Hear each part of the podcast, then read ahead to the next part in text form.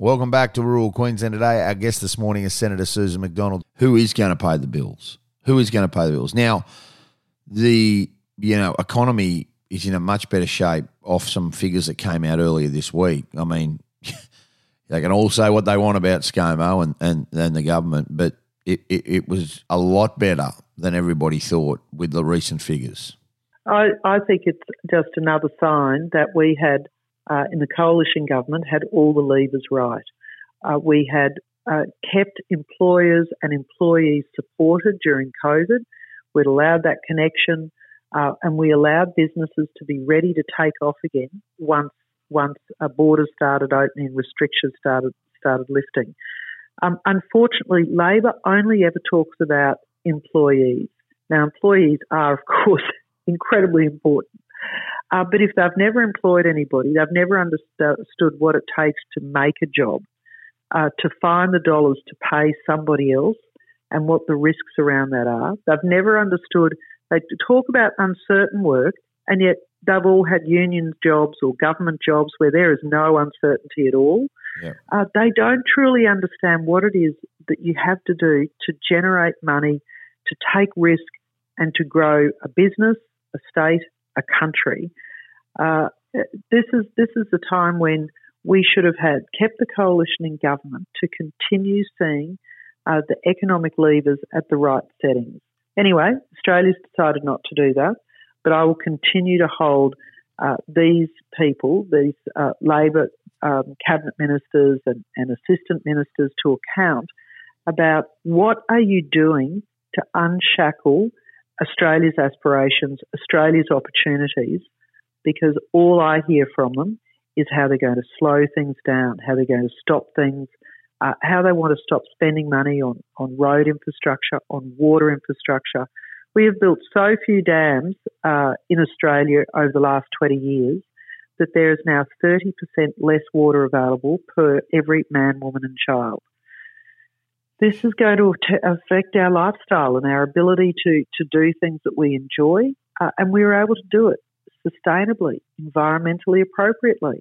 And yet, you know, they're not the discussions we're having. Northern Australia, um, I'm really concerned because we need the, the prosperity of the nation driven by this north part of the country, uh, irrigated agriculture, uh, critical minerals and rare earths, um, the terrific people, the, the um, tourism assets, unless we unleash them and invest in them, somebody else will do so. We live in a very competitive world, and yeah. we have had 70 years of peace. We have had the longest period of peace the world has ever seen. Uh, we need to start focusing on what it might look like uh, if that's no longer the case. Is our biosecurity a worry, Senator? And, and, and I hear in your voice, and I and, and we're talking with Senator Susan McDonald this morning, that there's no two ways about it. You, you are really concerned about Northern Australia, and rightly so. You're concerned about just what the jewel in the crown that what is up here, but our biosecurity also. You know, we, we to me, we're in a hell of a mess with that. I mean, we need one outbreak. Uh, some of the stuff that you've done and that the government did, you know, with the swine, African swine, with um, with all these different exotic diseases that are obviously threatening our country all the time. Yet there's no mention of that already. there's no understanding of it.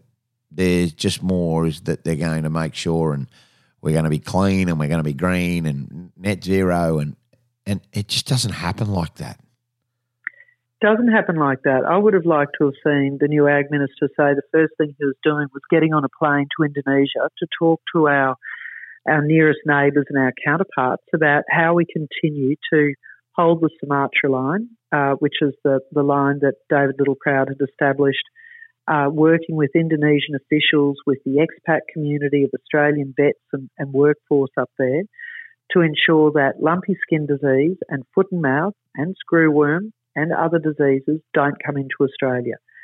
And I think what we need to understand is that uh, these diseases coming into the country, uh, not only do they affect the, the health and well-being of our animals, but they smash our export markets. they absolutely smash our export markets because we would lose our disease free status. Uh, I don't know um, if we if we think that meat is expensive now. There is no way that we want to go back to the 1970s where uh, it was less than the cost of production to grow an animal. You know that is great for consumers, but farmers go broke. They can't reinvest in their herds. They can't reinvest in their their soil and their grasses all the things that society is demanding of them. So these risks of disease is the number one thing that keeps me awake at, at night. And I haven't heard the new agricultural minister mention that once. He's talked about putting choc chips into biscuits, but he hasn't talked about dams. He hasn't talked about irrigated agriculture, hasn't talked about Northern Australia, and he hasn't talked about biosecurity. So, uh, you know, I, I am very concerned um, but, you know, we'll hear more today at the Northern Beef Producers Forum. Uh, we'll talk more about what we think that uh, the new government needs to be told. Um, and I'll be making sure that I'm, you know, I, I'm spending all my time reminding them of our possibility and potential in the north, but also the risks and what we need from the government to ensure that we're kept safe. Uh, unreal, unreal. Uh, Senator, we need more like you. Thank you for making us aware just of what is going on. Have a great weekend, and we'll talk to you next week on rural Queensland today across the Resonate Broadcast Network. Uh, enjoy Charters Towers and the field day, Northern Beef uh, field days there today.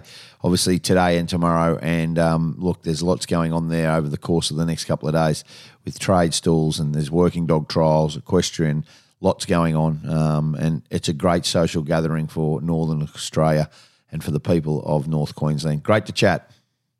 Great to talk to you, then. Talk See you, you later. Soon. Senator Susan McDonald on Rural Queensland today.